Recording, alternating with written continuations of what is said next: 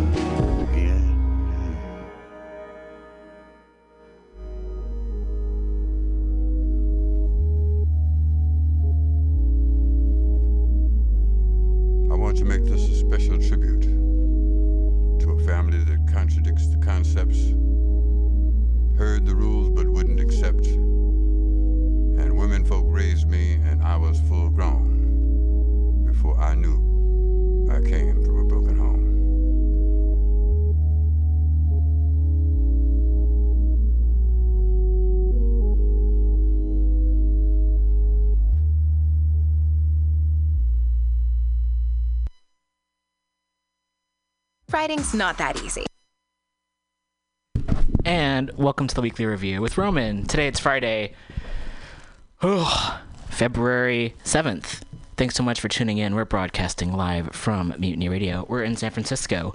We're on Ohlone land, and one of the many ways to learn more about the land that we're on is to go to ramaytush.com, and that's R A M A Y T U S H.com. There you can find out the history of the land, and as we also recognize that colonialism still continues to this day, and we are a part of it. Also, I would like to encourage folks, if you're able to go to the Sogorea Te' Land Trust, and you can find that also if you type in Shuumi Land Tax, and that's S H U U M I Land Tax, and you'll be brought to their page and you can learn more information there as well. Thanks so much for tuning in. Got started a little bit earlier uh, than anticipated. Uh, I've been playing some music. And it was one of those days where I did my best to prepare as much as I could and get here and have everything in order. And you know what happens when sometimes we plan a bit much and then things don't quite work out as smoothly as we'd hoped. So, starting a little bit early uh, for me, I do have some music that I'll be playing, continuing. This is an album that comes out today, that comes out, has come out currently, presently, today. And this is um, from an album um, Reimagining. Uh, it's by uh,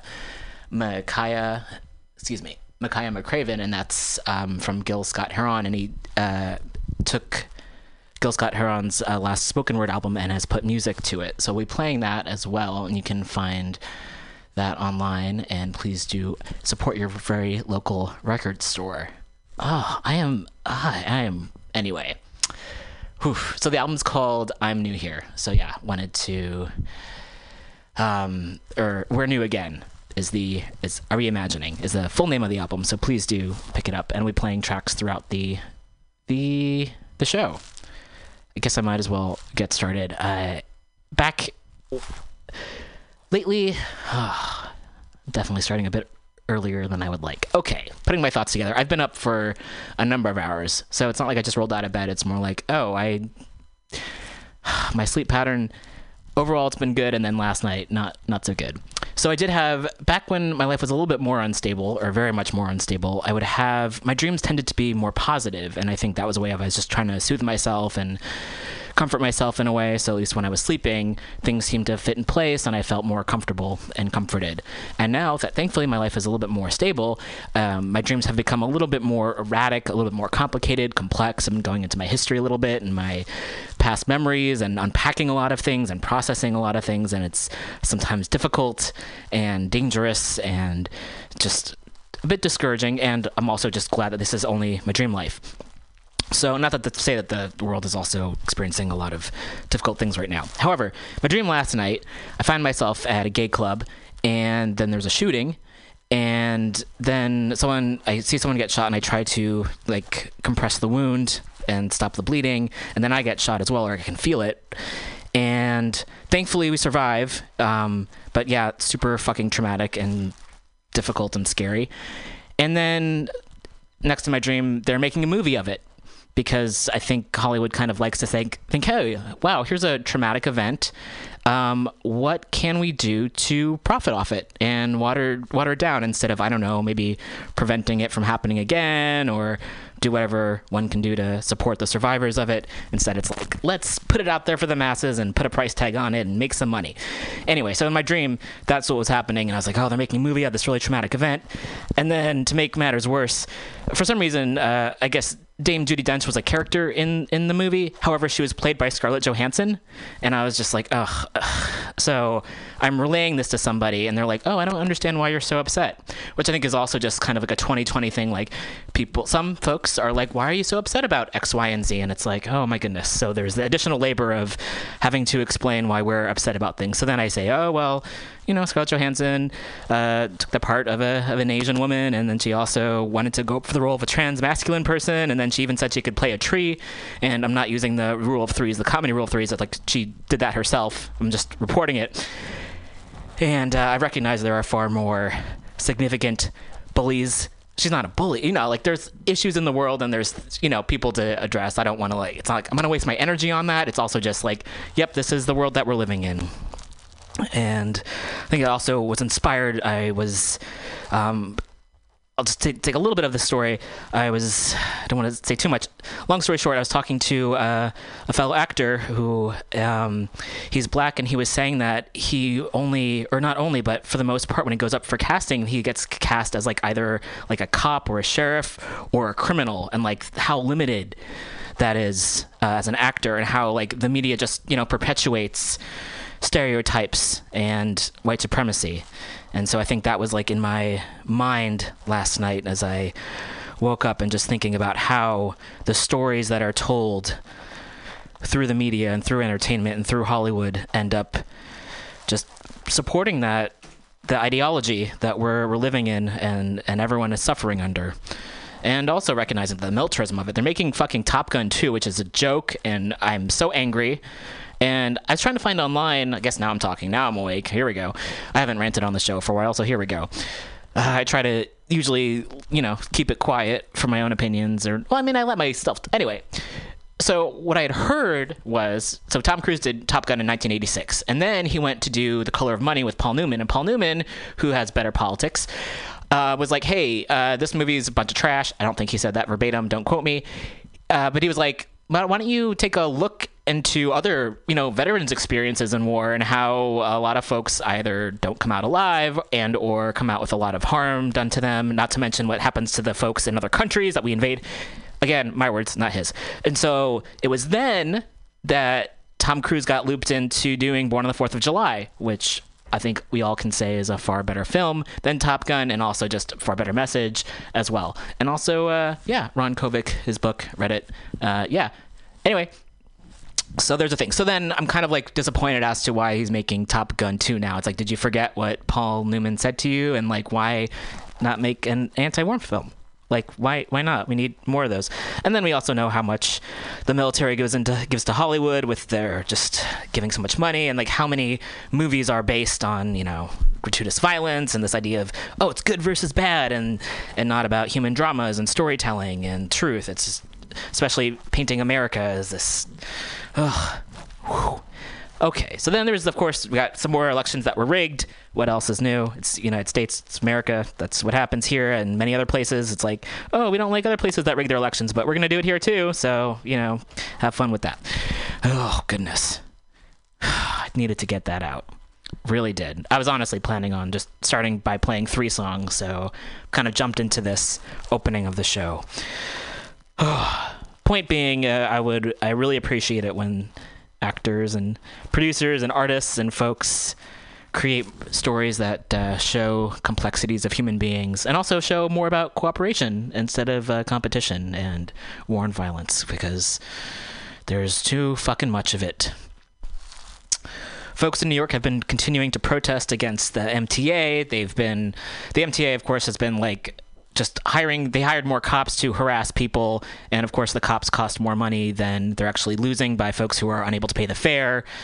Uh, obviously i'm of the opinion that public transportation should be free and it could be free. It's just that the folks who have the the money decide not to invest in it and our tax dollars unfortunately go to military and causing harm elsewhere instead of providing health care and money for infrastructure and schools and public transit. And to me it seems like it's a, it's a pretty easy answer right there. It's not like we, we can't do it, just some folks in positions of power choose not to.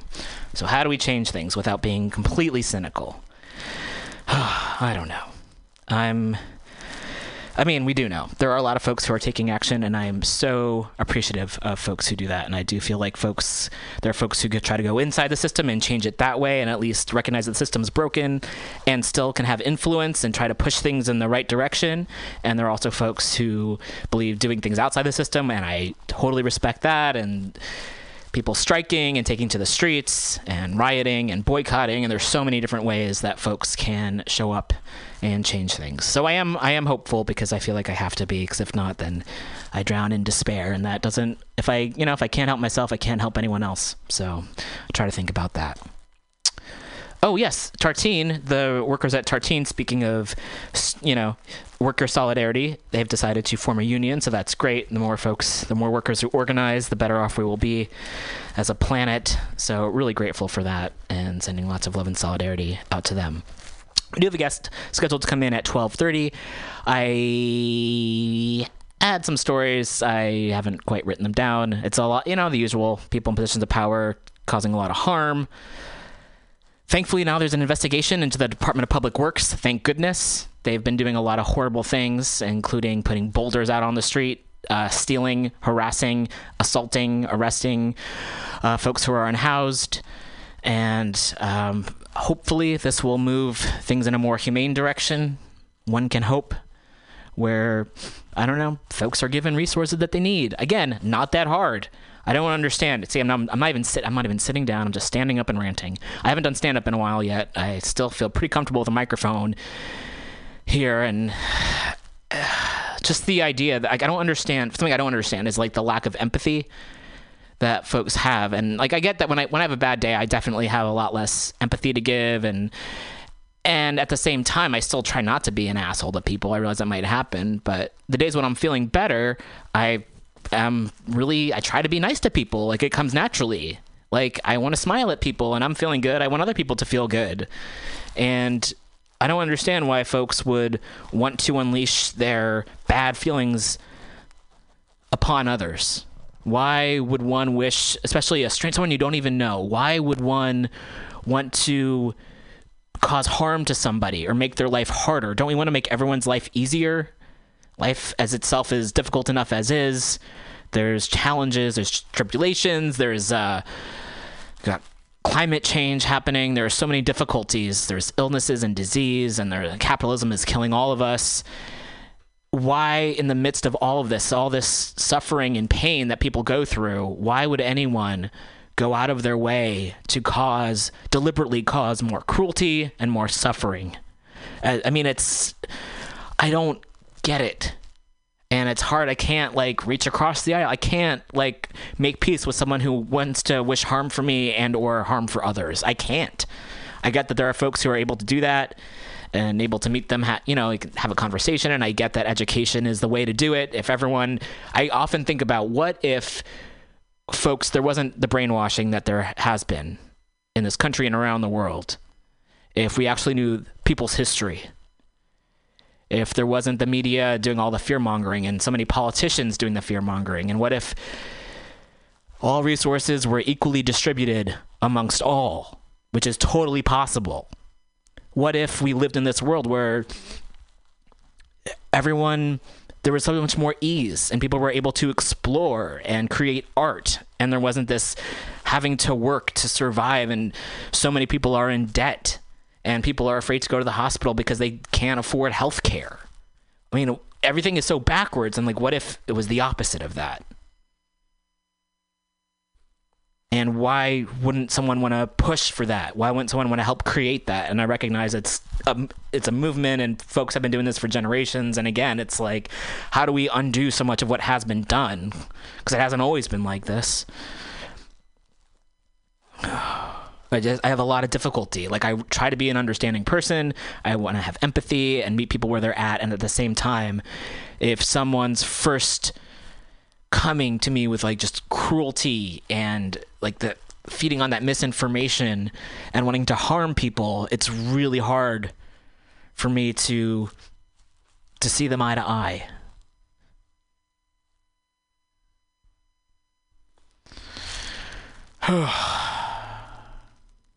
I guess it feels good to get that out. I didn't mean for make this like a little five minute, 10 minute therapy. Oh gosh, we're already at 20 minutes for the show. Wow. Okay, I've been talking a long time.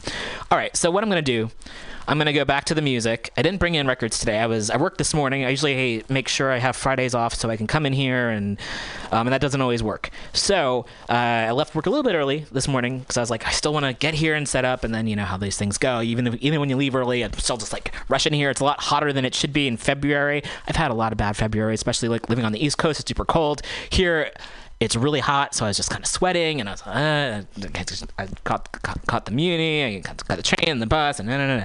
Anyway, long story short, I'm here, and uh, thanks so much for tuning in. By the way, I'll do a plug for the station. Mutiny Radio is uh, a creative space here, and we could certainly use your support. Folks, please come through. We got shows here. You can listen in on your favorite podcasting platforms. We're on iTunes. We're on Spotify. You can directly go to the website, mutinyradio.fm. You can check out all the shows that are here. There's also past shows that have been here. We keep the archives up, which is pretty cool. If you're interested in doing a show here of your own, you can also do that. You get two hours a week to do any type of show you want. You can rent the space. We got the comedy festival coming up in March, so please do come out if you like to laugh. And we also have a GoFundMe up because it's got to pay rent here, and uh, it's difficult making ends meet, keeping a space open and alive. So if you're able to, totally would appreciate that. Super awesome. Cool. All right. I'm gonna continue playing um uh, the songs from We're New Again, and if I end up stopping quickly like I did last time, it's because uh, there's like an ad has popped up or something. So I'm gonna just make sure this is all set up and ready to go. And this song is called Running, and we'll be back uh, in a bit after this. So please do stay tuned. Oh, and here we go. because I always feel like running, not away, because there's no such place. Because if there was, I would have found it by now. Because it's easier to run, easier than staying and finding out you're the only one who didn't run. Because running will be the way your life and mine will be described, as in the long run, or as in having given someone a run for his money, or as in running out of time, time, time, time, Because running makes me look like everyone else, though I hope there will never be cause for that. Because I will be running in the other direction, not running for cover. Because if I knew where cover was, I would stay there and never have to run for it. Because, because the thing I fear cannot be escaped, eluded, avoided, hidden from, protected from, gotten away from, not without showing the fear as I see it now. Because closer, clearer, noser, nearer, because of you, and because of that nice that you quietly, quickly be causing. Because I always feel like running. And because you're going to see me run soon. And because you're going to know why I'm running then, you'll know then. Because I'm not going to tell you now.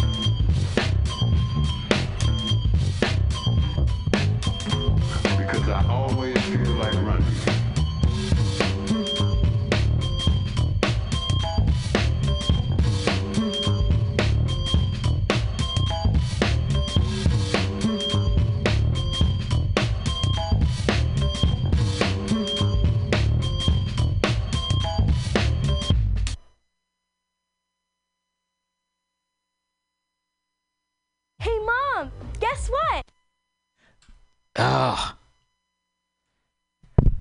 Welcome back.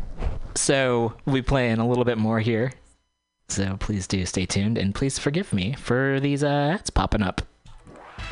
Support your local grocery store. How about Rainbow? Yeah, there we go. Shop at Rainbow. There's our ad for the show. I've got it. I've got it.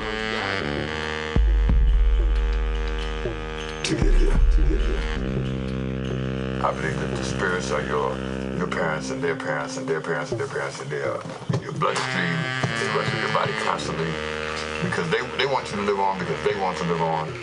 And they're trying all the time to tell you shit. And if you just spend a few minutes with yourself, you would hear them. You would hear them.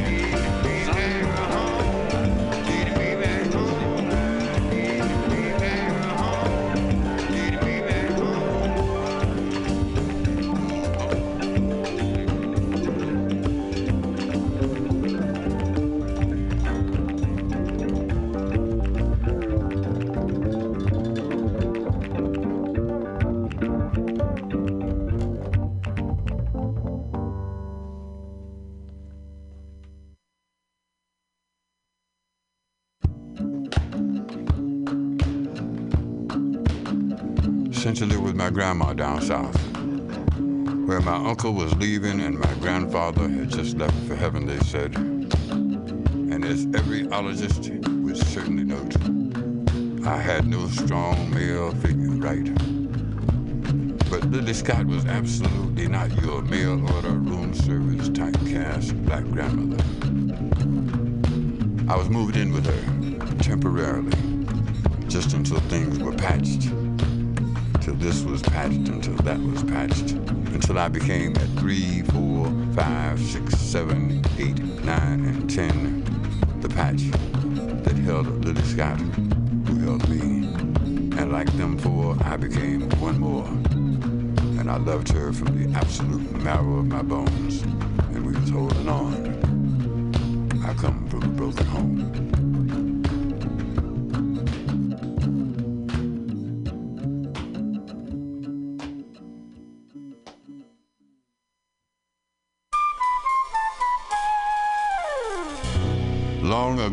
Clock washed midnight away, bringing the dawn, bringing the dawn, bringing the dawn. Oh God, I must be dreaming. Time to get up again and time to start up again. Pulling on my socks now. Where did the night go? Should have been asleep when I was sitting there drinking beer and trying to start another letter to you. Don't know how many times I didn't write again last night. Should have been asleep when I turned the stack of records over and over so I wouldn't be up by myself. Where did the night go? Should go to sleep now and say, Yeah, well, fuck a job of mine. because I spend it all on unlined paper and can't get past. Dear baby, how are you? Brush my teeth and shave. Look outside. Sky is dark. Think it may rain. Where did Where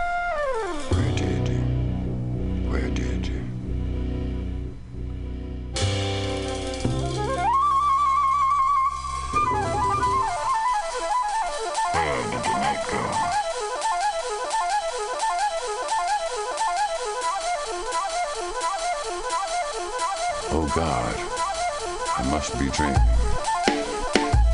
Sky is dark. Think it may rain. Sky is dark. Oh God, I must be dreaming. Sky is dark. Think it may rain. Sky is dark. Oh God, I must be dreaming. Have been asleep when I turned the stack of records over and over, over and over,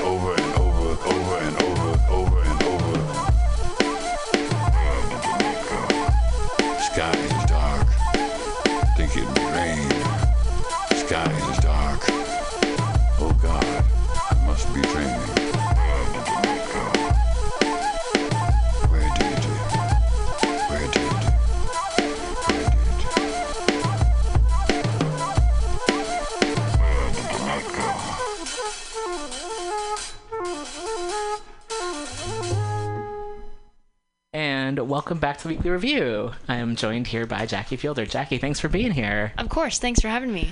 Yeah, I was looking, I just mentioned, I was looking at your website earlier, and I totally agree with everything on there as far as what you would like out of this this world and what you'll be fighting for in this upcoming election. So I was Thank you. hoping you could uh, introduce yourself and start wherever you'd like. Yeah, um, my name is Jackie Fielder. I am an educator and organizer running for San, this is state senate seat here in District 11, which encompasses San Francisco, uh, Daly City, Colma, and parts of South San Francisco. Yeah. And what inspired you to run? Well, um, if you step outside and look around, there are people sleeping on the streets. Um, it's almost like you have to be rich to have a stable place to live here in this district, the larger Bay Area. I grew up in Southern California and I came out here to go to Stanford, where I graduated in 2016 with a bachelor's in public policy and an MA in sociology. Um, since I graduated, I've been working on a public bank. So, Oh, yeah, yeah. Uh, basically getting our money out of Wall Street and investing it in, in entities that we actually need, like small businesses, renewable energy, affordable housing. Yes. Um, but I'm running because, in the same vein of following the money from, you know, pipelines going through indigenous lands, from private prisons to Wall Street, I am following the money directly to our own elected officials um, in Sacramento. Right now, we have a housing crisis that so far the solutions that have been proposed have been largely market based. Um, we also have tremendous inequality, and that's well known here, especially in San Francisco.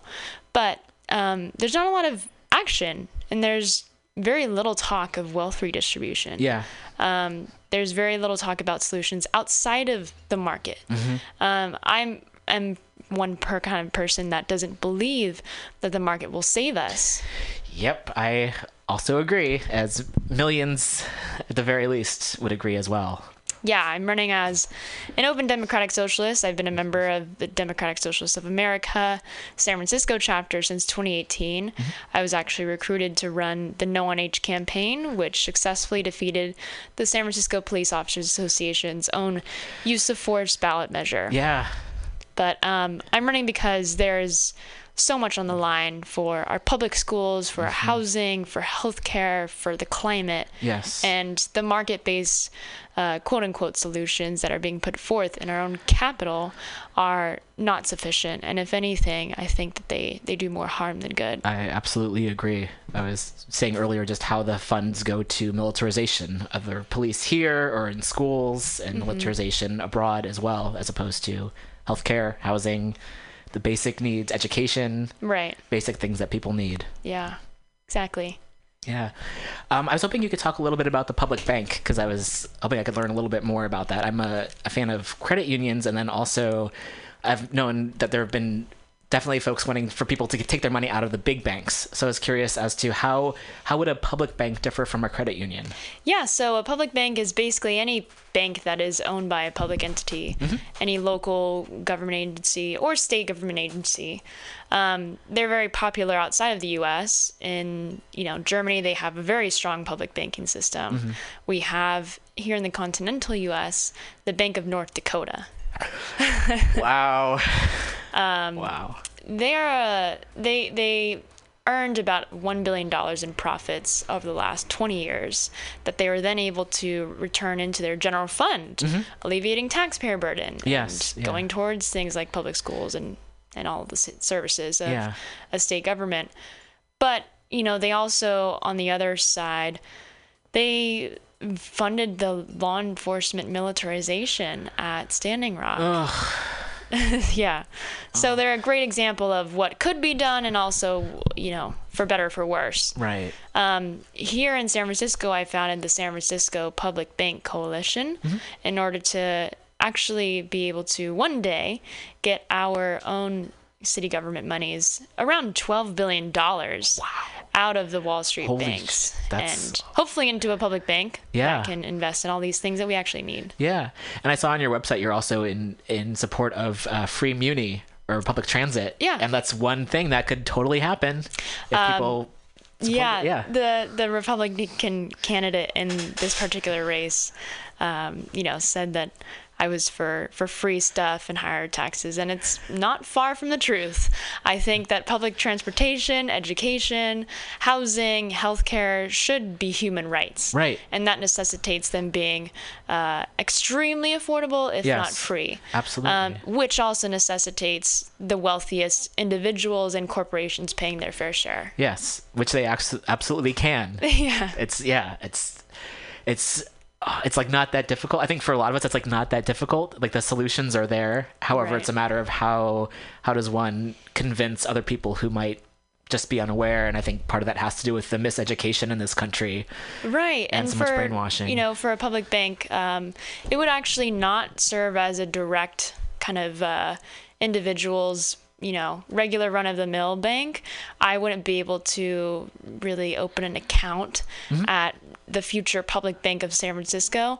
Um, this would be an infrastructure bank that largely supports credit unions, smaller banks that are already plugged into the local economy, Great. and it would just pile on the capital that they need to expand. Oh, excellent. Yeah. So what's next in the steps for it to become more official or to be created? Well, we need the financials and the kind of business plan, um, shareholder structure, governance structures, um, and we need a lot of studying because we need to get it right. um, you know, with especially with uh, concerns about the politicization of the bank operations, we don't want this bank to be politicized or another place for politicians to enact corrupt behavior and decisions. Yes. Um, and so we really want it insulated from the government.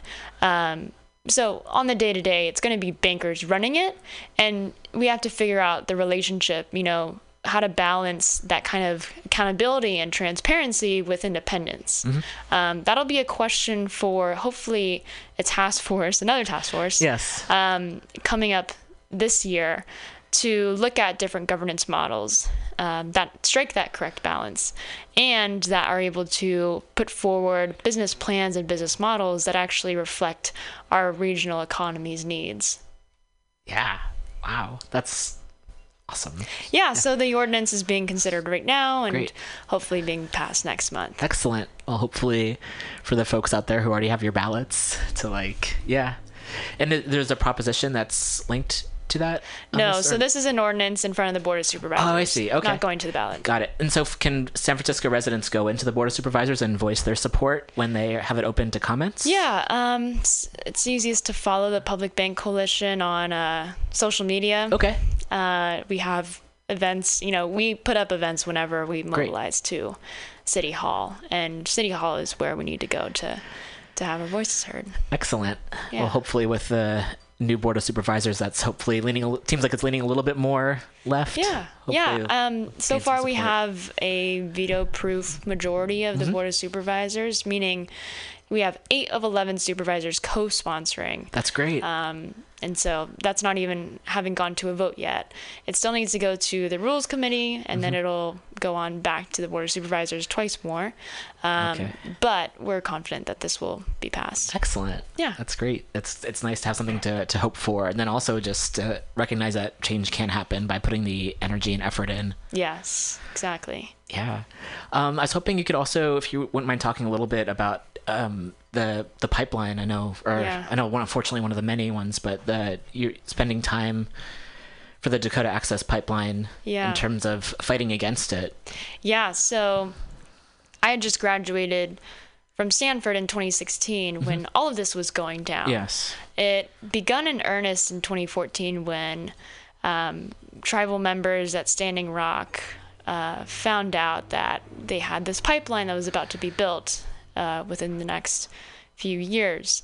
Um, they didn't. There wasn't any meaningful process of consent Yep. yeah. Um, the the standard internationally um, well sorry not internationally but for the US uh, in res- with respect to infrastructure projects on indigenous lands the standard is of consultation which is defined as a, an exchange of information has nothing to do with consent consent Yeah. which is a yes or no right. so this pipeline company, you know, they say that they had consulted the tribe, and all this means is that they exchanged information with them. Um, fast forward to 2016, they had begun, uh, you know, they had been preparing to build this pipeline through the Missouri River, which is the only source of fresh water for Yeah. the Standing Rock tribe, for the Cheyenne River tribe, of which I'm a descendant. My grandfather grew up on Cheyenne River. Um, and millions of people downstream, not even in, indigenous people, um, white people in North and South Dakota too. Um, my particular family history is is one of the many stories of you know broken promises.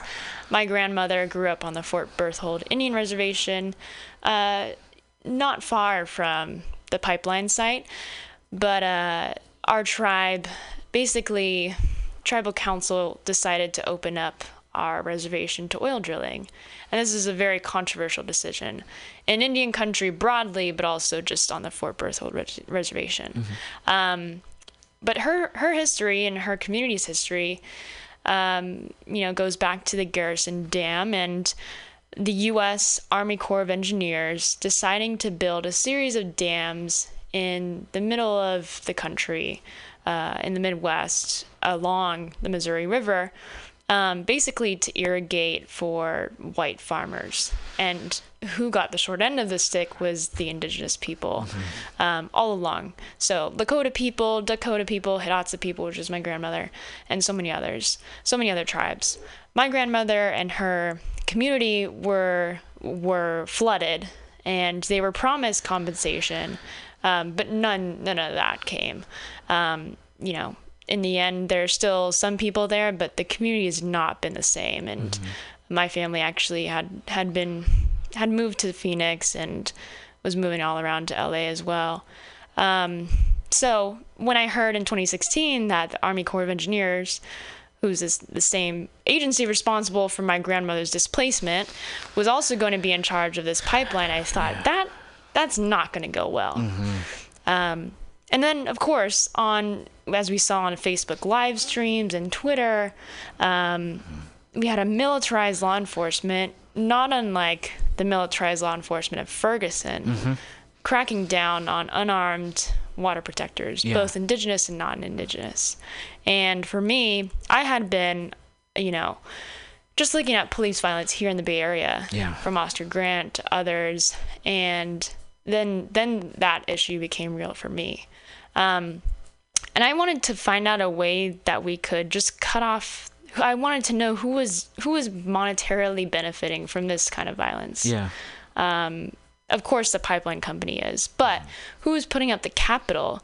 Who has the flow of money uh, from you know large pockets to this particular pipeline? And of course, it was Wall Street. Um, there had been a burgeoning local movement in Seattle led by indigenous people there. And I got in touch with the organizers there who were trying to get their city council to divest. I wanted to do that same thing here. Yes. And so basically just got inspired to do the same thing here in San Francisco. Uh, we got the Board of Supervisors after not knowing who was on the Board of Supervisors, how to move local legislation, had never been to City Hall. And we got this ordinance, this uh, legislation passed. It's a resolution, which is an intention. It's a great first step, but it doesn't actually require any action. Mm-hmm. And for me personally, I'm not about symbolic moves. I want the real thing. Yes. Yeah. So I've been working for the past few years on a public bank. Yeah, that's wow, that's really informative. Thank you for for sharing that. And it's there's so much I think just from following certain sources online, but it's so crucial just to understand exactly not just what happened, but what led up to it, and also of course the history, which has Yeah. been washed away by so much of textbooks in this country and Right. through dominant culture. Yeah, I mean, Trump's election in November of that year was a done deal for the pipeline. Mm-hmm. We had been holding out for then President Obama to somehow come in and save the day. And and it was really tough because he actually had a very unique and and formed already a relationship with the Standing Rock tribe. Uh, he visited Standing Rock, I think it was in 2014. Oh, I didn't know that. Um, and out of all the all the reservations he could have visited, he decided to visit Standing Rock. Uh-huh. And then, you know, a few years later, we're we're waiting for him to to say, you know, let's put an injunction on this. Yes, yes. You know, go back and do the environmental impact statement or whatever. And he did that, but by the time he did that, Trump had been elected. Um, it it was essentially meaningless. And once Trump was in office, on his third day in office, he signed the fast track for not just DAPL, but the Keystone, Keystone, yeah. XL as well. yeah. I end up sighing a lot because I don't have the words for just so much rage. Yeah. Like, I mean, it's just yeah. yeah, it's and again, nothing new in terms of this country where it's just like it's just a series of these events. Yeah, nothing new, and I I certainly um, did not experience a, any of the. Vi- I was there for a day to just drop off donations. I see. There, I have friends who, you know, had struggled with PTSD after Yes, being at the camps yeah. for really long. Um, having helicopters fly over and blaringly bright lights Mm-hmm. uh, run through the night. Um, you know, a lot of people were scared about infiltration, which there was, Mm. and surveillance and whatever else um, that money could buy Yeah. for the pipeline security companies. Yeah. Um, so it was a really, um, inspiring but also heartbreaking episode Yes. in you know indigenous resistance history but in the min- in the beginning of 2017 when we were all you know realizing that this is the new state of affairs for for our country and that we had you know effectively lost this particular battle um i i just wasn't settling for that being the end of the story Yeah. and you know in moments like that um hope is everything Yes. Yeah. um it just it's so easy to to slip into you know the darkness and feel like it's all too much to handle and there Mm-hmm. are certainly people who deserve to rest at that point um, but for me who had not experienced the police violence Yes. i was ready to go yeah. And so I, I decided to do what I do best and follow the money and nerd out on policies and, you know, find out how to move legislation and just read, read, read, and research. Yeah. So, That's so helpful, and I really appreciate you also. Thank you for sharing that also with the listen with myself and the listeners, because there is so much to learn, and also just to know that it is possible to to take action in that way. Yeah. Instead of feeling, as you mentioned, like hopeless or that we can't make a difference, but clearly, folks can. Yeah, and I've been there too. And that's usually, you know, when I'm in the middle of burnout. but Yes. Yeah. That's a sign that you need to rest and, you know, you're not really helpful uh, at that point. You just need to take care of yourself. Absolutely. And then come back when you're ready. Yeah, exactly. also, I'm a big fan of the idea of diversity of tactics. Like, there are so many things that folks are capable of and can show up for, Yeah. and everyone there's something that everyone can do at some point. Yeah, exactly. There's art. There's you know protesting on the front line. Mm-hmm. There's uh, talking in classes, and as an educator myself, I teach a lot about movements Yeah. as well. That's great. Are there any like stories or anything you'd like to share about your experience as an educator? Well, I am a lecturer at SF State Mm-hmm. in the College of Ethnic Studies. I teach race, women in class. Was very honored to have been tapped by the co-founder of Black Lives Matter, Oh, yeah. Garza, to teach that, and you know, big shoes to fill. Yes. but I I've been really just kind of uh, it's a bit of a foray into my own politicization and and coming into this particular world of resistance and activism and organizing, um, largely inspired by the Black Lives Matter movement and the No DAPL movement, both of which had a, men- a tremendous solidarity with each other Yes. um, even through Standing Rock, even now. Um, so I I feel like yeah, back here in San Francisco, there is a world of of crises and a world of reasons to feel like it's all too much, especially when you know we have real estate developers and uh, tech companies who seemingly live in another world yeah.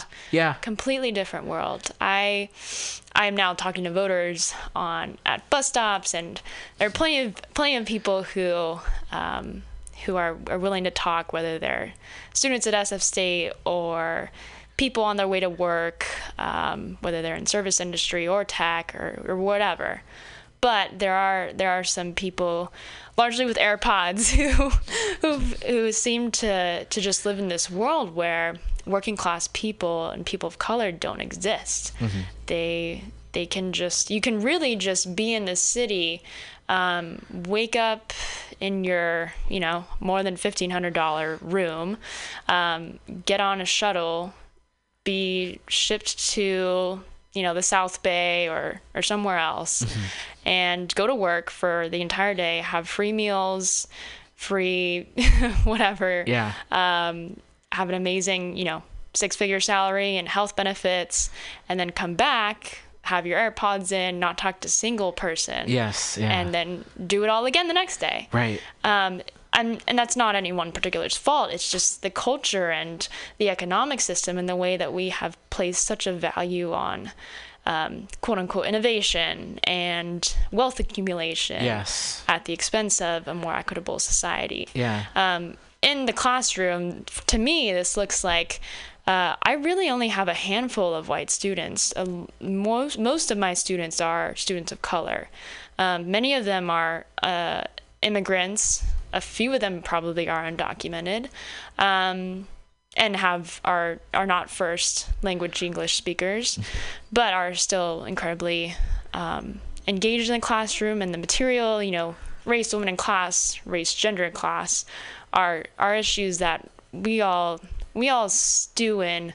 Uh, just being here in San Francisco in, in, in 2020, and everyone has a particular experience with it, whether they know it or not. Yes. My my job is just to bring that out and make them aware that um, these social constructs have unfortunately had a lot to do with how a person's how easy or difficult a person's life is going to be Yeah.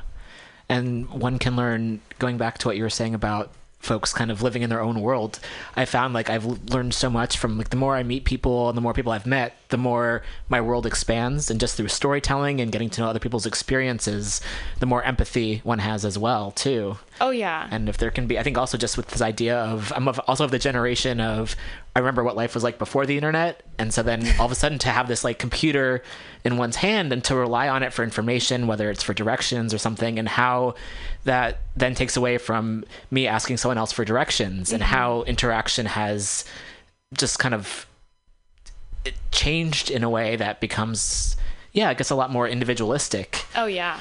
Um, that reminds me of a really silly, funny story about uh, LaDonna Brave Bull Allard. She founded the Sacred Stone Camp, which was the the founding camp at Standing Rock.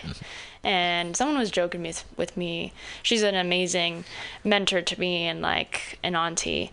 Um, she is like the matriarch of the Standing Rock No DAPL movement, and I think that someone was telling me that she didn't allow anyone to put up signs at Sacred Stone to like, you know, indicate where the kitchen was or the bathrooms were because she Ah. really wanted people to talk to each other. Yes. And they and she really encouraged people to know where they were and be familiar with the place and not she didn't want this this culture of just ignoring each other and uh, not being integrated with one's surroundings. Yes.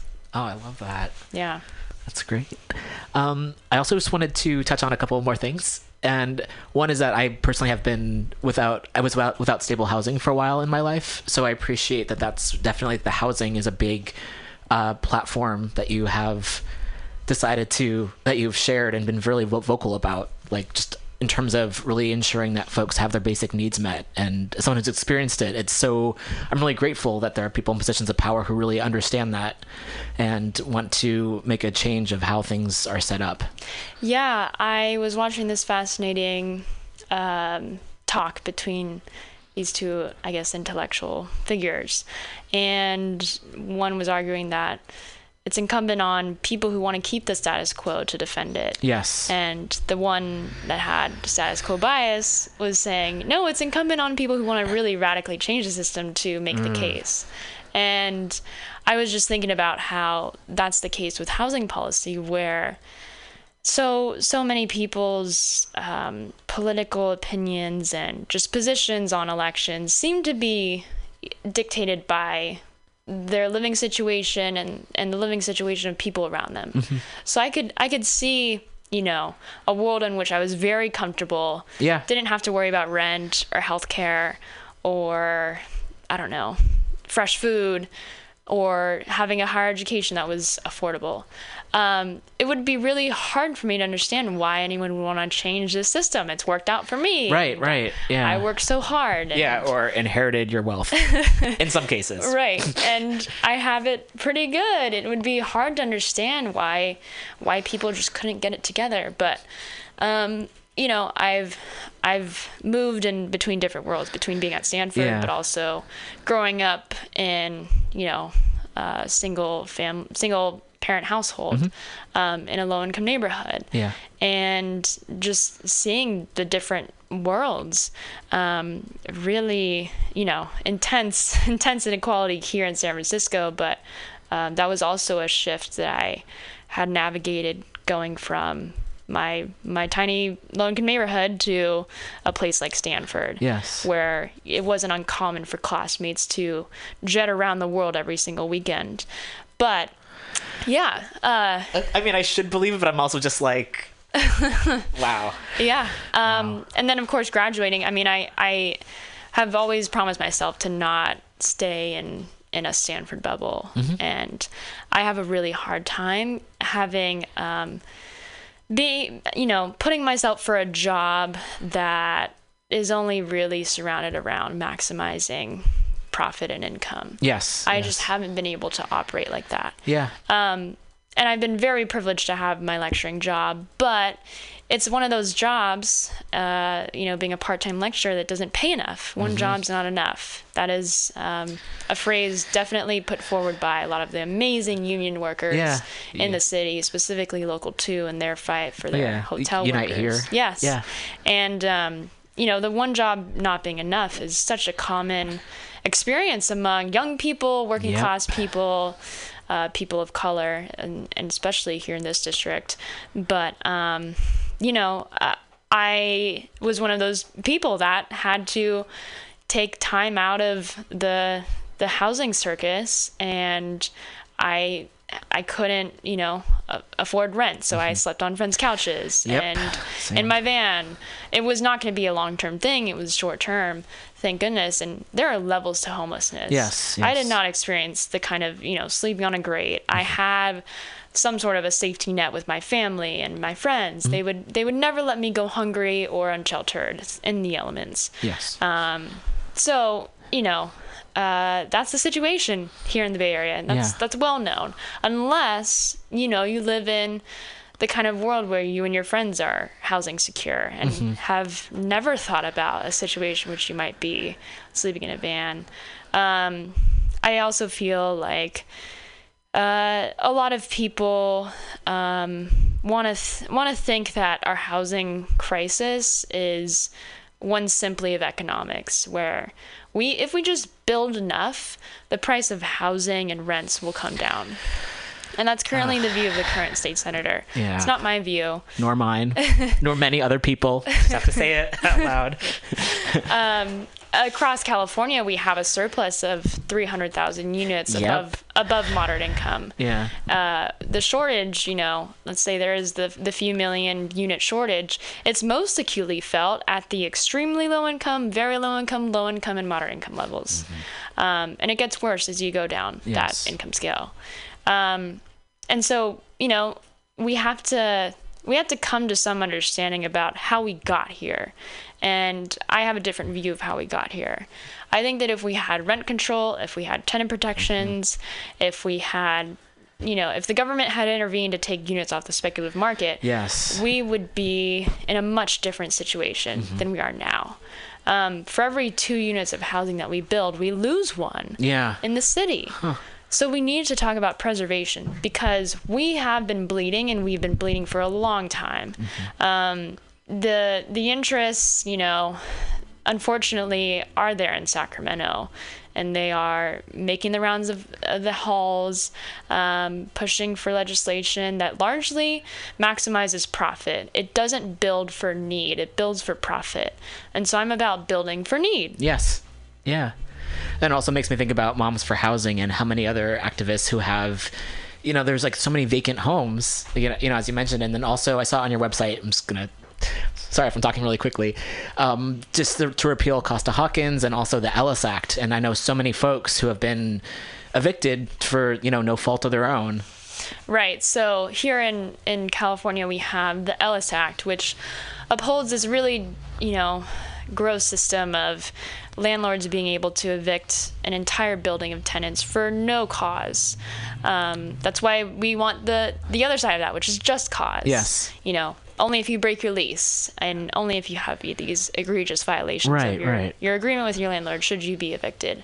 Um, Ellis Act has been largely responsible for so many different buildings being flipped or entirely demolished and built into luxury condos uh, here in District 11 and the broader Bay Area. Um, but we also have this other act in the California code that is the Costa Hawkins Act, and that severely restricts and limits municipalities' ability to implement or expand rent control. Here in San Francisco, we have probably some of the best rent control in the state, but it's still not enough to cover everyone. Um, and I, I think that universal rent control should have happened yesterday. Yes, But it's yeah. not because we have special interests from the real estate lobby Yes. who pour millions of dollars every single year into the state legislature races, including this one. And right now, the current state senator is the most real estate backed politician in the, in the legislature. Yeah, yeah. Ugh, ugh. Whew. Okay, so we're we're um coming towards like the end of the half hour or so. So I also wanted just to put out the word for folks. If folks would like to volunteer for your campaign and or donate and or get the word out, what are the best ways for folks to do that? Yeah, so JackieForSenate.com, J A C K I E F O R, Senate.com, uh, is the best place to go. You can hit the Get Involved tab and sign up to volunteer. And also, there's a check mark for if you want to host a fundraiser. Um, checks can be there, the information is there on the website, but you also need to include your employer to make sure that you're not a real estate speculator. Got it. Uh, and uh, yeah, I, we're we have an amazing volunteer base so far. Just being I don't know, less than seventy days out since I announced. Yeah. Um, m- Ballots have already dropped Yeah. on Monday. Yeah. So we are we are racing to to let everyone know in the city that I'm running and that there's a different option, that we don't have to compromise on our values just because times are tough. yes. Um, and that you know if people rise up and do the work, we might be able to do something. Absolutely, that's very inspiring. Thank you for sharing that. Yeah. And also, I um, also follow you on Twitter. So, also, if folks want to follow you on Twitter, um, what's your Twitter yeah, handle? at J A C K I E F I E L D E R underscore Yeah. Jackie Fielder underscore Got it. Great. And so- Instagram as well. yeah, I found like a lot of information from that as well. So, thanks for sharing that. Do you have anything else you'd like to share or say before we Um, wrap up? You know, this is a, a movement for educators, for students, for unhoused people, for renters. I've been endorsed by the California Teachers Association, Yeah. San Francisco Tenants Union, hopefully a lot more soon, Excellent. as well as Our Revolution. Yeah. Um, I'm really excited, and it's it's uh, if you want to pick up a sign, we yes. also yeah, I was gonna say we should put one up. yeah we, can should put one up here. absolutely. Um, but yeah, we need all the help that we can get. Excellent. Cool. Well, thanks so much for being here. And please vote for Jackie on March 3rd and or before if you've already received your ballots. Thank you. Great. Thanks for being here. We're going to take a bit of a music break and then we'll be back again uh, after this. Stay tuned.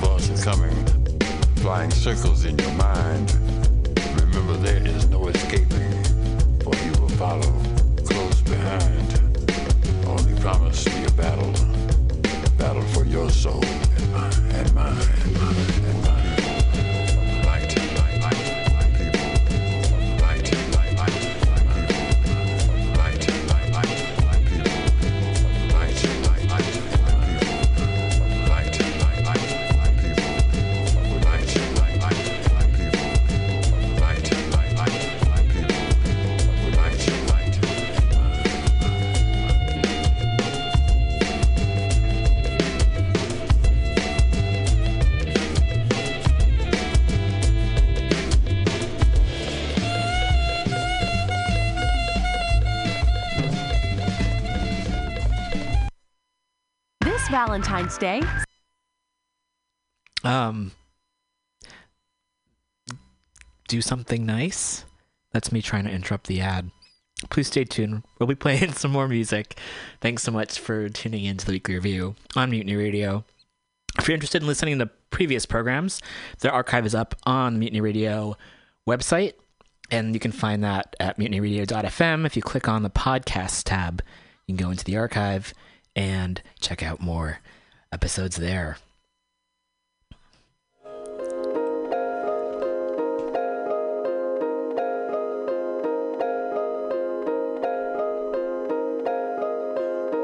I know you've been hurt by someone else. I can tell by the way carry yourself.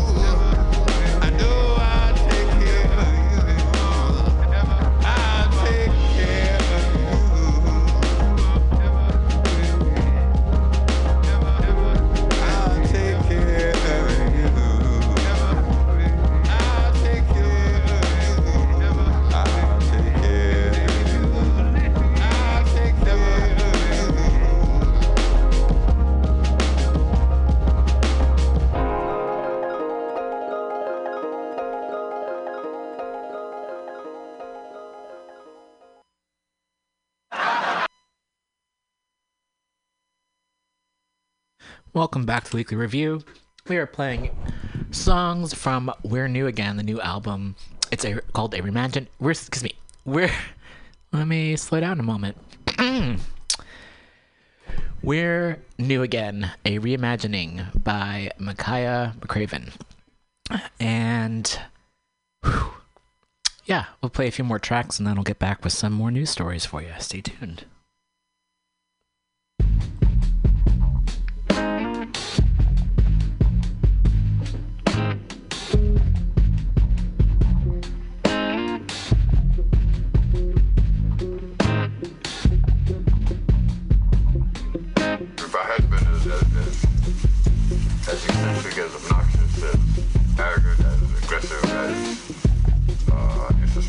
Selfish, uh,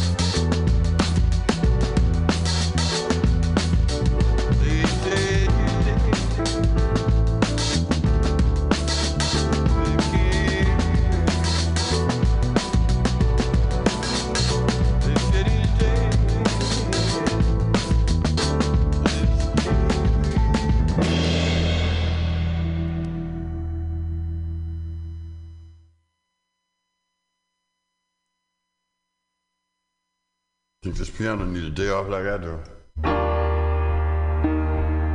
I am a piano player. I, I dabble in a lot of shit because I'm saying, hey, I'm 60 years, you got time. but primarily, I play piano. I write, and then I, and then I play what I wrote or whatever. I play, and then I write what I play, you know, whichever fucking way. But it all works into that.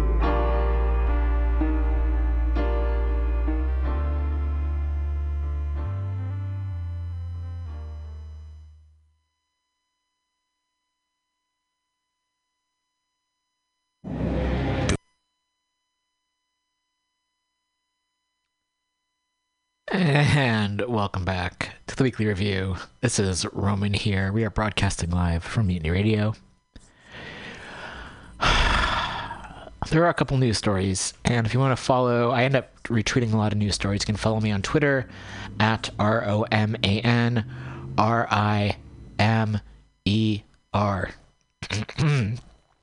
Excuse me. So, I also like to provide action items for folks because I mentioned earlier lots of ways folks can show up and participate. So, this is a uh, protest that's happening today at Libby Schaaf's State of the City address, which is happening today, which is February 7th, Friday, February 7th at 5 p.m. at the Oakland Museum of California on Oak Street. There's uh, Indybay, which I really su- support. Yay, follow Indybay. You can follow them at Indybay. I N D Y B A Y, or go to indybay.org and I'll read a little bit of what they have shared. And this is the terrible state of Oakland from 5 p.m. to 7 p.m. It's a protest. Uh, the organizer is the United Front Against Displacement. And you can email them at we won't go at riseup.net. They have a phone number listed as well. Uh, and it's going to be in front of the main entrance of the Oakland Museum of California, which is at 1000 Oak Street in Oakland. The United Front Against Displacement and the West Oakland Wood Community Wood Street community will rally on February 7th at 5 p.m. to condemn the Oakland State of the address. Excuse me, Oakland State of the City address, which is at 10. Excuse me. Oh, I am going so fast. I had coffee maybe like 8 a.m. Now it's 1:20ish, 8 1:20ish p.m. and now I'm feeling the effects. Wow, interesting. Okay.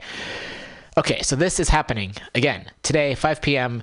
at the Oakland State of the City address, 1000 Oak Street in Oakland. The city is in a terrible state. The state of the city address is an opportunity for Mayor Schaaf, boo, and the city administrators to lie about the horrendous conditions of the people of Oakland. The city of Oakland has invested millions in quote unquote managing and sweeping homeless people out of the site and done little to provide services, housing, or employment opportunities to the thousands of dispossessed people of Oakland. Conservative estimates put over 4,000 people on the streets of Oakland every night. Actual figures could be twice as high. This does not account for the thousands more that are housing insecure. With the rising cost of housing, many are forced to live in cars, trailers, or with friends and extended family. The situation demands that people take action and organize to end homelessness. The city of Oakland has constantly, excuse me, consistently failed the West Oakland Wood Street community and has instead chosen to collaborate with the surrounding real estate developers that seek to evict the community. Mayor Schaaf's office has collaborated with Fred B. Craves, a San Francisco billionaire, ew, to develop an abandoned lot in West Oakland that sits in the heart of the West Oakland Wood Street community. Craves and the city claim they plan to build a safe parking lot. Excuse me, I just rolled my eyes very and sighed at the same time.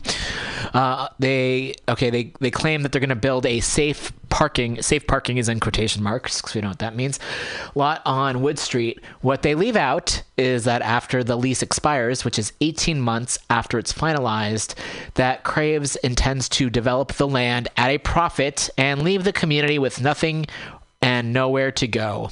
Fred Craves, that name, ugh. Fred Craves has even enlisted the legal services of the law offices of Alan Horowitz, um, who affirms that the focuses who focuses on evictions and who describes themselves as the evictors. Gross and gross. Okay, I maybe I'm just in the PG state of mind right now, but no. Ugh. This is not a struggle just affecting the West Oakland Wood Street community. The city of Oakland, real estate developers, and law offices across the city collaborate to displace working people, and it is time to fight back. So they have a few photos here. City officials have invested millions in harassing and stealing from homeless people and very and have done very little to actually help. So again, they've got more information on this. If you go to indybay.org, you can also support Indybay, you can donate and get involved. They have a lot of other information there. Follow them on Twitter as well, which is where I found out about this. So again, 5 p.m. today in front of the Oakland Museum of California.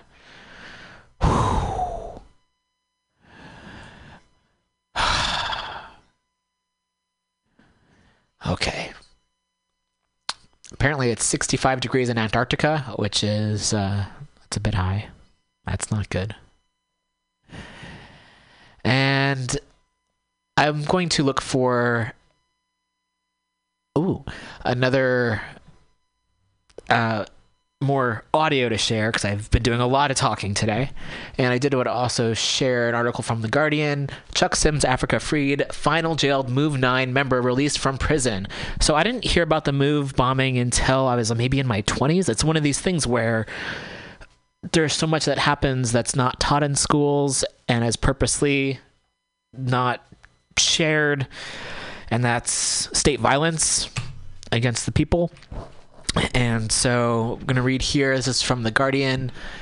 Uh, this is written by Ed Pilkington in New York. This was came out today, February 7th. 59-year-old walks free from prison in LaBelle, Pennsylvania. Uh, black radicals were held behind bars for more than four decades. One of the great open wounds of the black liberation struggle of the 1970s has finally been healed with the release of the last member of the Move 9, the group of radicals rounded up in a Philadelphia police siege in 1978 and held behind bars for more than four decades. Chuck Sims Africa, 59, walked free from the Fayette State Correctional Institution in LaBelle, Pennsylvania on Friday morning. The youngest of the incarcerated group, he had been in custody since shortly before he turned 18. His freedom marked his reunion with his family for the first time in almost 42 years. It was also historic as it closed a chapter that had remained unfinished since the Black Power movement erupted in the late 1960s. Alongside the Black Panthers, Philadelphia's MOVE organization was central to the volatile and at times violent struggle for black equality that lasted until the late 1980s. Members of the organization regarded themselves, and still do to this day, as part of a family dedicated to race equality, with all members taking the last name Africa. Part Panthers and part eco hippies, they also had a commitment to environmental justice that was ahead of its time. Mike Africa Jr., the son of two of the Move Nine, and Chuck said Chuck's release put an end to the long and grueling campaign. We will never have to shout "Free the Move Nine ever again. It's been 41 years, and now we'll never have to say it. For Mike Africa, who is also Chuck's nephew, the release was especially poignant. He was born in a cell five weeks after his mother, Debbie Sims Africa, Chuck's sister, was rounded up in the 1978 siege and incarcerated. She gave birth to him unbeknown to the prison guards and kept him hidden with her in her in the cell for the first few days of his life. The Guardian began investigating the prolonged imprisonment of the Move 9 in 2018 as part of examination into Black Power behind bars. At the time, all the surviving members of the group were still in custody in various Pennsylvania prisons. Members of the group described in letters, emails, and prison interviews how they had endured so many years inside while keeping their spirits high. Janine Phillips Africa said that she raised therapy dogs in her cell and grew vegetables in the prison yard, avoiding birthdays or holidays that reminded her of the passage of time. The years are not my focus, she wrote in a letter to The Guardian. I keep my mind on my health and the things I need to do day by day. Delbert Orr Africa said, We've suffered the worst that this system can throw at us decades of imprisonment, loss of loved ones, so we know we are strong. Soon after The Guardian began its investigation, the seven surviving members of the group began to be released on parole. First up was Debbie Sims Africa, set free in June 2018. We are peaceful people. Oh, sorry, my computer just went out. Okay. Um, apologies, it just went out. Whew. Um, okay, so when this happens, we're gonna take a bit of a break and see if we can bring it up here because we are living in the 2020 where we have cell phones, or many of us have phones everywhere. So I'm gonna see if I can bring up this article on cell phone and finish reading it, and then we'll take a bit of a break. Um, okay, and I'm just leafing through this so I can find the article, and you can also check out the Guardian, which has a series of articles about other folks who are members of the Move Nine. So I'm gonna move down along the. Let's see. Moving down. Okay. Let's see. Okay, soon after The Guardian began its investigation, the seven surviving members of the group began to be released on parole. First up was Debbie Sims Africa, set free in June 2018. We are peaceful people, she said as she stepped out of Cambridge Springs prison. Then the other six began to emerge, one after the other, like falling dominoes. Mike Africa Sr. in October 2018, Janine Phillips Africa and Janet Holloway Africa in May of 2019, Eddie Goodman Africa in June of 2019, Delbert, Delbert Orr Africa in January of 2020. Chuck Sims Africa completes the set.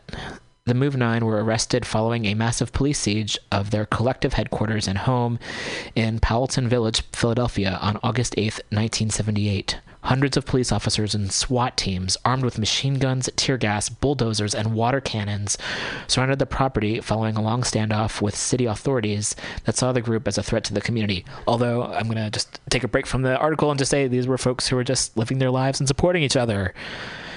I, I oh, I, oh. The siege culminated in a police shootout in which MOVE members allegedly returned fire, though they denied doing so. A police officer, James Ramp, was killed in the crossfire. Nine members were arrested and held jointly responsible for Ramp's death. Despite forensic evidence showing he was killed with a single bullet. In 1980, the nine were convicted of third degree murder and lesser offenses, and each sentenced to 30 years to life. Two of the nine, Merle and Phil Africa, died in prison. The remaining seven fought for many years to convince parole authorities that they were safe to be let out, pointing to clean discipline sheets in prison. Over the past two years, there have been no security incidents relating to any of the paroled individuals. Wilson Goode, former mayor of Philadelphia, wrote to the parole board to support Chuck Africa's bid for freedom. He said, His release will reunite a family after 40 years, and I am convinced he will be a positive, contributing voice to the Philadelphia community. Goode, the first black mayor of Philadelphia, was in that position on May 13th, 1985, when the second disaster relating to MOVE occurred. Following another prolonged bout of acrimony between the organization and its neighbors and city authorities, the decision was taken forcibly to evict the group from its latest headquarters, then in Osage Avenue.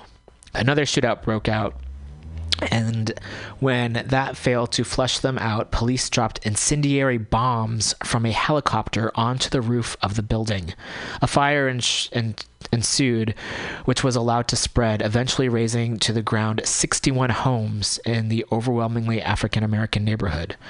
11 people in the move house, including five children, died in the inferno. Chuck Africa's cousin Frank was among the adults who were killed. All the paroled members of the Move 9 are now preparing to mark the 35th anniversary of the tragedy.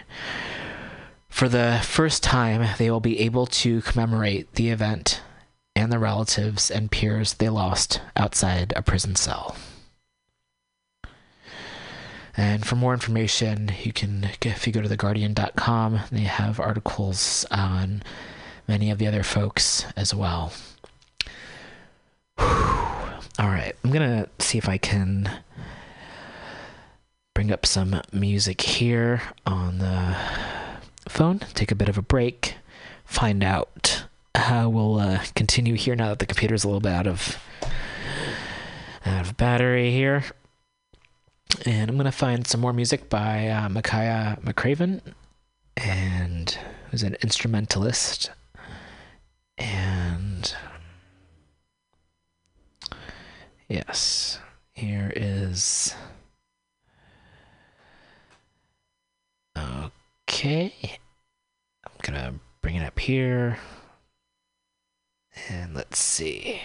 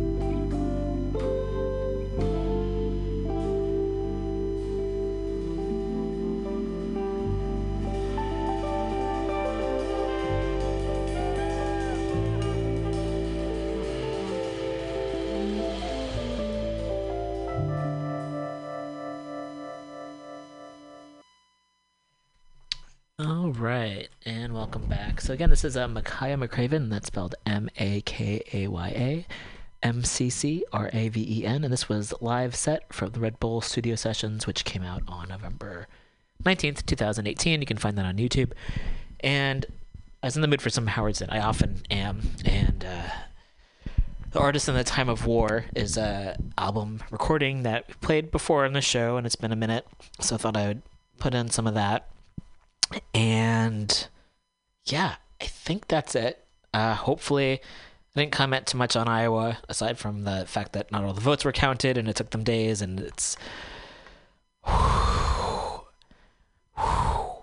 as much as I, especially the you know the presidential election, as much as I recognize how flawed it is and how the system is designed to again protect the status quo as we talked about earlier there's still i still have a frustration and even though I understand that elections are rigged, it still is frustrating when uh, votes aren't counted. So let's, uh, without saying too much, let's just hope that uh, all the folks who have been organizing and doing the work, I hope that their uh, their work comes through. All right, so here's Howard Zinn, artist in a time of war. I'm gonna sign off, and thanks again so much for tuning in. Please do support Mutiny Radio go to mutinyradio.fm. Also, if you want to donate to the show, we have a Patreon set up at patreon.com forward slash weekly rev. If you're able to donate a little bit here and there, or feel free to Venmo me, Venmo Roman dash Rimer, I think it is. Wow, that sounded really very confident. Yeah, follow me on Twitter and get in touch with me that way at R O M A N R I M E R. And hope everyone has a great weekend. And we'll be back not next week, but the week after. So have a great week, everybody.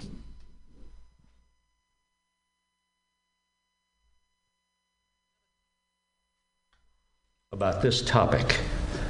I won't say I've never talked, but I've never talked about this topic, you know, the art and society. Of course, I've thought about it. My wife is a painter. I have artist friends. Some of my best friends are artists. Some of them are here observing me. Uh, but as I say, yeah, I, have th- thought about it. Of course, all of us have. And, uh, and what comes to mind when I think of the, you know, the relationship of the artist to society, what should be the relationship of the artist to society. And with me, it's always a question of what should be and not what is. But I think of the word transcendent, which is a word I've never used in public. but it was the only thing I could come up with to describe uh, what I think about the role of the artist. And by that I mean, you know, not, you know, Immanuel Kant's, well, yes, sort of close to it, but not really his idea of what is transcendent, something like it. But the, the idea is that the artist transcends the immediate, uh, transcends the here and now. The artist, well, transcends the madness of the world, transcends the madness of terrorism, transcends the madness of war and uh, the artist thinks outside the framework and acts and paints and does music and writes outside the framework that society has, has created. And, and the artist may do s- no more than, and I don't mean to minimize it by saying no more than, the artist may do more than, you know, give us uh, beauty and laughter, uh, passion, surprise, drama, and that's that's good. Uh, that is, the artist needn't apologize for just doing that, because in doing that, the, the artist is telling us what the world should be like, even if it isn't that way now. And the artist is, is taking us away from the moments of horror that we experience every day in this world, some days more than others, and, and showing us something else, showing us what is possible. There's no need for an artist to apologize about just giving us something that is passionate and beautiful and funny or any of those. No, need to apologize for that. Yeah. But there is more. As the artist can do more, yes, should, should do more. Not only that, but more.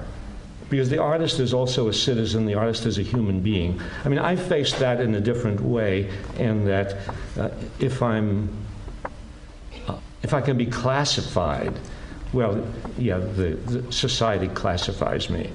Say, I'm a historian. That scares me. to be classified, I'm a historian.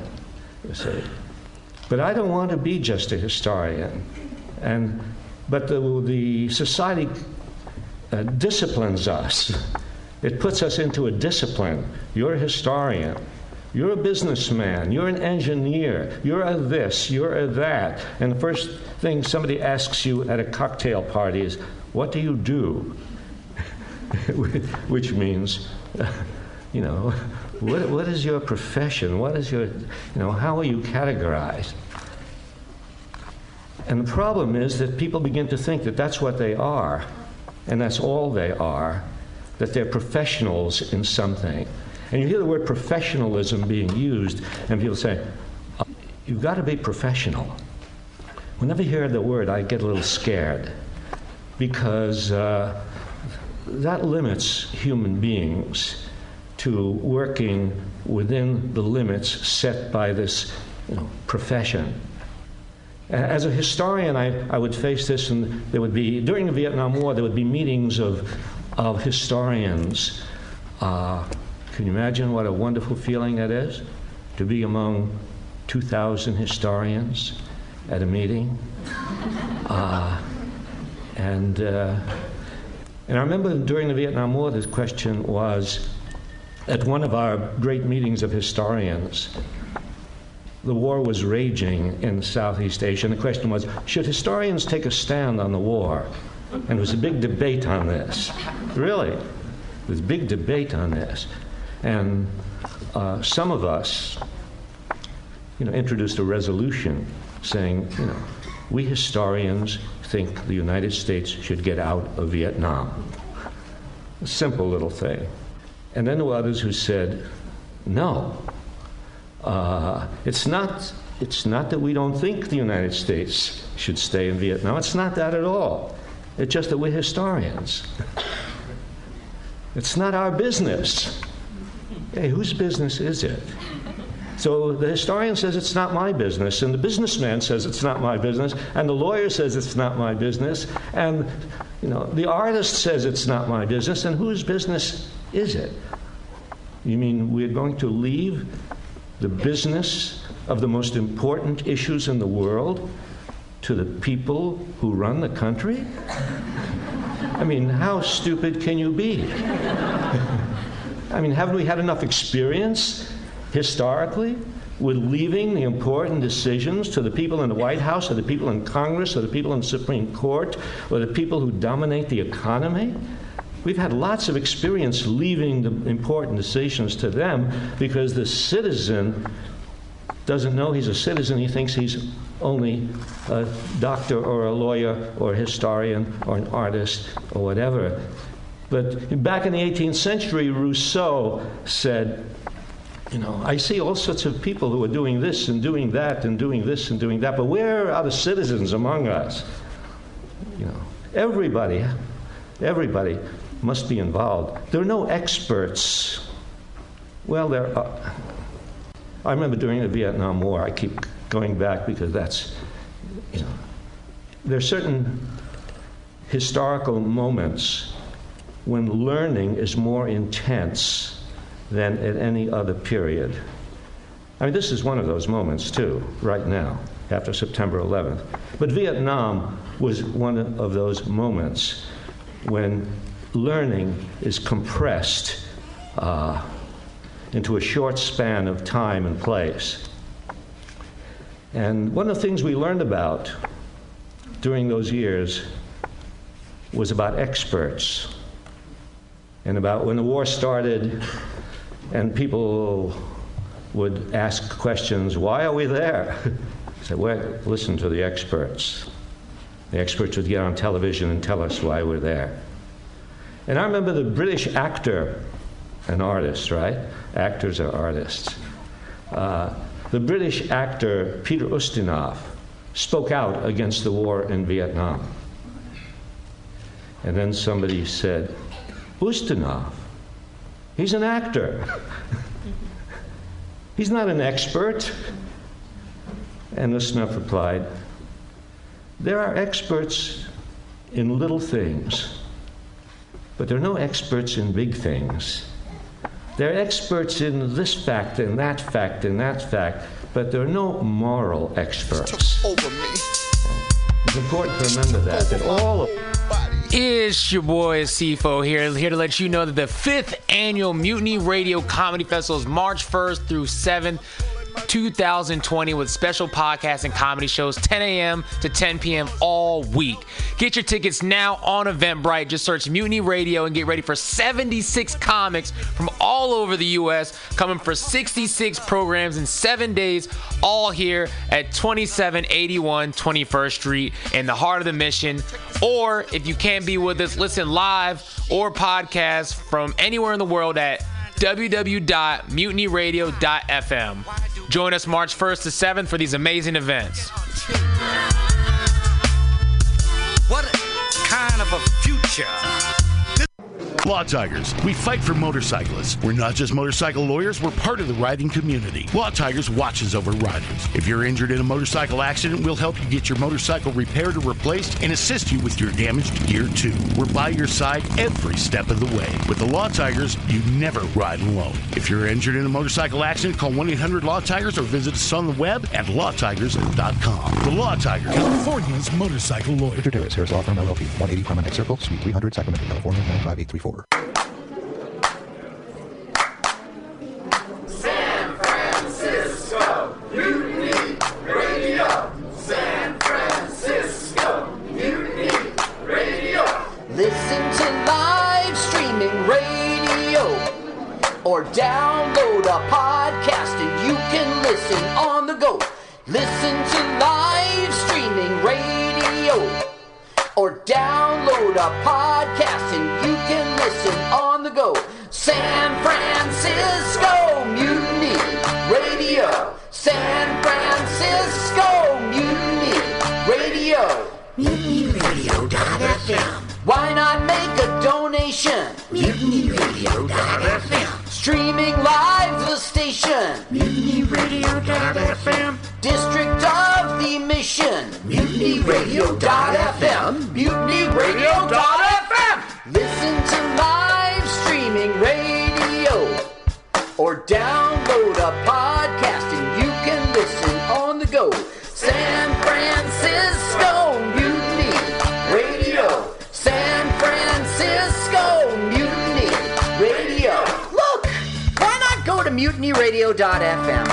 Hit the donate button, stream them live, download a podcast,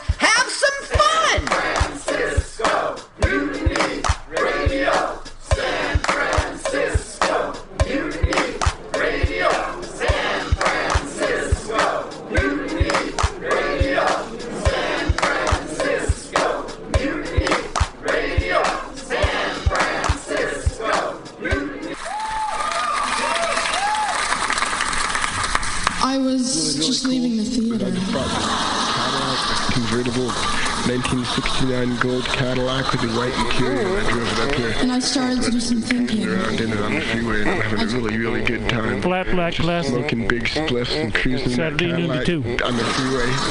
Good to see I am you. a I'll tell you. Can I say? fraud. Laurie Stone's voice is absolutely right. I am petty, rebellious, and adolescent. And I will cut the Hello, Blake. shit. Henry, yeah, Charlie here. Yeah, I have a report here, Henry, from your um, from your chief nurse, Major O'Houlihan. Uh, She makes some accusations, Henry. I, I find pretty hard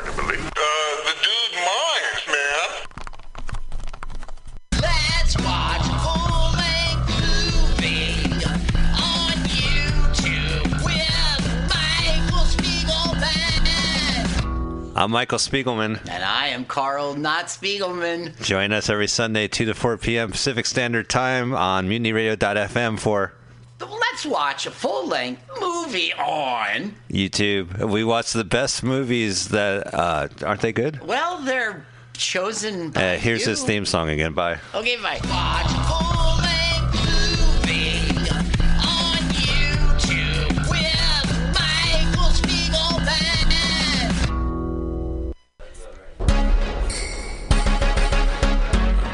What's happening? This is your boy Rob Edwards. I'm here to tell you about the fifth annual Mutiny Radio Comedy Festival. It's March 1st through the 7th, 2020, with special podcasts and comedy shows 10 a.m. to 10 p.m. all week long.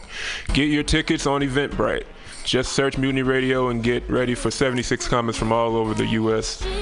Coming for 66 programs in seven days, all here at 2781 21st Street in the Deep Mission, or listen live or podcast from anywhere in the world at mutinyradio.fm. Join us March 1st through the 7th for these amazing events. What is it that she wants?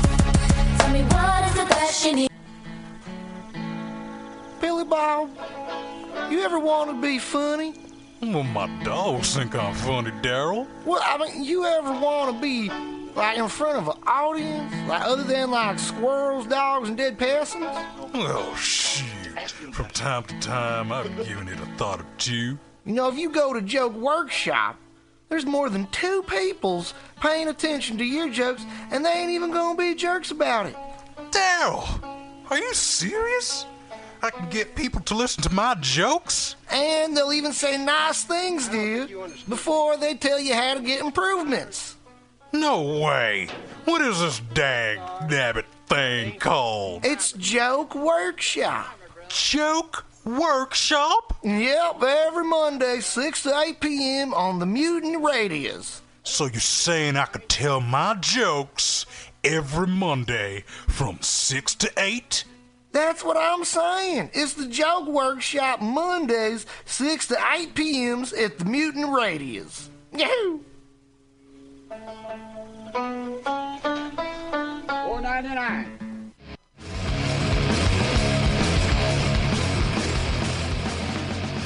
Hungry for a burger? Mutiny Radio thinks you'll find the best burger in San Francisco at Counteroffer, located inside Bender's Bar and Grill. Counteroffer's menu aims to please your drunk face. Tater tots are served daily. On Tuesday nights, Counteroffer serves specials off the Taco Bell menu, only better. You can enjoy your favorite Taco Bell item without the guilt. Counteroffer uses only fresh ingredients and never store bought shit. Special ingredients are made from scratch daily, including beans, ketchup, mustard, habanero sauce, and ranch dressing.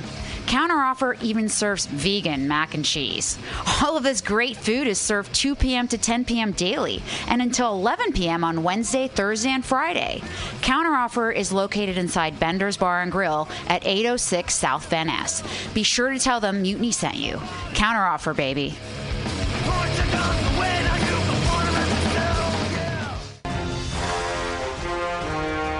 Are you tired of swimming through a sea of podcasts? Are ye on a raft without a paddle? Well, gather around me, sea dogs, and get aboard me pirate ship as we set sail for the seas of mutinyradio.fm. From there, you can captain your own pirate ship as you sail through over 44 different shows for all of your listening pleasures. They've got live comedy to small business advice, LGBTQ friendly to sports, vinyl to gutter punk. MutinyRadio.fm has the best programming the internet ocean has to offer you. I bet my peg leg on it, or I ain't scurvy shit-faced McRat.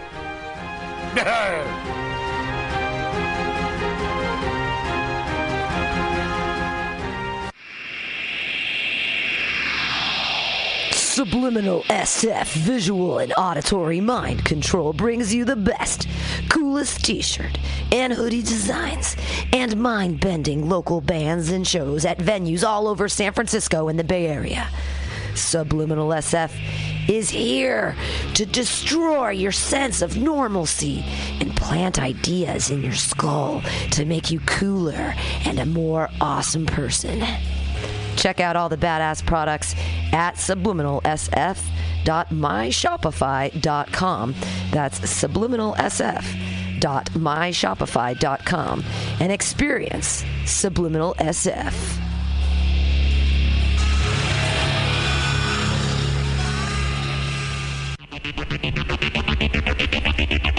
Tired of paying too much for your internet?